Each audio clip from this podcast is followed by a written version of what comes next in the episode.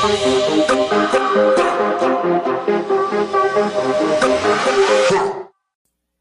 Circle, a story written and narrated by Robin Mills. Chapter 1 The Ambush. Running unusually late, Shanty rushed inside the building that had belonged to her family for as long as she could remember. She'd entered the building a million times before. This time things were different.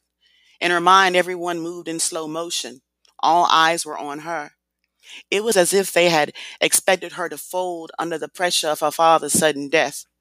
She tilted her chin up with pride the way she always did and confidently strolled toward the boardroom's door. She reached it and was surprised to see that it was ajar. The meeting had started without her. Everyone was there. Cleo Turner had been the personal assistant to the late Quincy Stevens for over nine years and seemed all too eager to please all the time. She wore a constant smile. Shanty remembered oh. telling her father, Daddy is not normal. She smiles all the time, to which her father replied, But what is normal? Over the years, Shanty became accustomed to Cleo's ways. She couldn't help but question what Cleo's idea of loyalty was, as she appeared to claim no ground and straddled many fences. Cleo seemed to have let time escape her, and as though she were trying to recapture her youth in her stance and in her attire.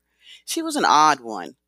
The heavy set, middle aged, dark skinned woman positioned herself closest to the food as usual. Her eyes darted about as they captured the room. She smiled and nodded in acknowledgement as they made eye contact with Shanty. Self proclaimed bachelor and head photographer Dell Spencer loved to hear himself talk. Quincy Stevens hired Dale even though he had little to no experience in photography. Everyone speculated over Quincy's decision. Dale worked hard and made a name for himself in a matter of years. As Shanty made her way to the head of the table, Dale stood and pulled a chair out for her. Stacy Stevens, Shanty's older sister, sat motionless. Her eyes were red and swollen from the continuous tears that had cascaded her cheeks since she'd received the news of their father's demise. Easygoing and quiet was her nature. People took her kindness for weakness. This was the reason Quincy Stevens named Shanty the vice president of the family's corporation.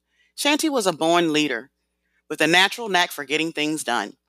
Stacy was more of a background player. Her soft spoken voice was both calming and annoying at the same time. She never needed rescuing because she never took chances that put her in positions of risk. This safe lifestyle kept her safe and relationship free.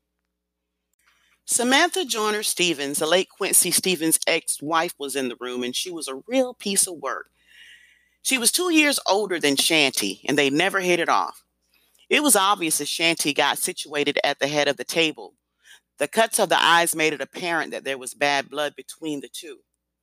Samantha made it known that she never liked the relationship that Shanty and her husband shared. She was jealous of their closeness. Quincy always put Shanty first. Samantha would never forget the day Quincy stood looking down at her as he yelled, You will not speak to my daughter that way. Samantha knew then that she could never completely have her way because she could never completely have him. He was obsessed with his children. Samantha was known to say that she was sharing her husband with way too many bitches. What fueled the fire was the fact that Shanty never took any of Samantha's shit. Deep down, Samantha knew that Shanty was not the one to test, so she was careful not to test her. The spokesperson and in charge of public relations for Stevens Worldwide, Jeff Davis, was there, a real go getter. Jeff ran interference whenever there was trouble. He had 10 years under his belt with the company. Shanti never liked his take charge attitude or the way he always had an idea that he simply ran with, with no form of a thought process. While her father had tolerated his take charge attitude, Shanti was not as confident in his abilities. By her way of thinking, he was a loose cannon who'd always been allowed to do things his way without check. And all that was about to change. Shanti was ready for fresh blood. Jeff didn't seem like the type that would accept change willingly. His awakening would be rude and sudden. Sitting at the head of the table was a different experience for Shanty. It felt odd being in her father's chair. Stevens Worldwide had started out managing local talent, and ultimately became an icon that was known to the world. It represented some of the world's most talented recording artists and hosted events the masses stood in line to attend. Quincy was a man to know. Anyone who wanted to make it in the business knew that Stevens Worldwide would get them there. Mingling with the stars was a natural thing in Shanty's world as a child. Each time she thought of him, she felt the turn of the knife that had situated itself deep within her belly.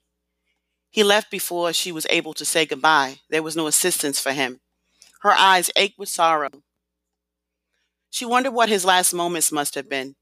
A warrior was the reflection his memory brought to her eyes. Realizing that she was not alone and that there was no time to break down, she regained her composure. The purpose of the meeting was to inform the staff of any changes that would be made, not sit around and have a pity party. The funeral had been two days prior to the meeting. Everyone who cared was still raw with the pain of the loss. Shanti straightened the papers that had been placed on the table in front of her more out of nervousness than anything else. She learned from past experiences that in order to lead, there could be no room for weakness. Now was a time to show strength. More importantly, she learned that because you see smiles does not necessarily mean that you see friends. The energy in the room was off, and the stupid thing was the fact that she was expected not to notice. Shanty took a deep breath and gazed about the room. She spoke calmly in a matter of fact kind of way. Good morning, everyone. I see you've taken it upon yourselves to start the meeting I called without me. Would anyone care to inform the new president of this company what she has missed, or would that be asking too much? She was visibly irritated. Complete silence. Not a word was uttered. Shanty remained silent, waiting for an answer. Cleo looked around and then took it upon herself to respond. Shanti, honey, we thought you might need a little more time to compose yourself. After all, your father did just die, and this is such a huge responsibility. No one intended to overstep or leave you out. Samantha chimed in. Anyway, you've not missed much. We were just making suggestions as to which direction we want to take the company in. There's been talk about merging with Global. Would that be such a bad thing? Everyone here realizes how hard Quincy worked to build this business. No one is trying to belittle that fact. We're merely looking at our options. Shanti could hardly believe her ears. Her father had not been in his grave for a week. And here this bitch was making plans to merge. Plans that her father would never have approved of. Plans that could not be made without her approval. She had not been one to tolerate forms of disrespect. It was clear that this was disrespect of the most blatant kind. She knew she had to nip it in the bud before it spread any more than it already had. In a slow motion, Shanty pushed her seat away from the table. Glancing around the room, she stood slowly. She spoke clearly to ensure that she would not have to repeat herself and that there was no room for confusion. Let me be the first to assure you that there will be no merger. My father did not work himself into the ground to have you turn this company into a circus. I am the president of Stevens Worldwide, and any decisions that need to be made will go through me and only me. Now, I realize that this may be a difficult concept for some of you to grasp, but you will do well to understand. I'm standing right here, right now. Now, does anyone else have anything else to say? Is there some other confusion that needs to be straightened out?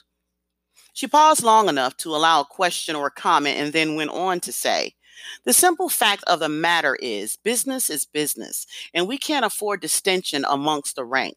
Now is a time for us to band together to show strength, not fall apart. Now, if you can't see yourself getting down with this process, let me know right now. The calm in the room was anything but sincere.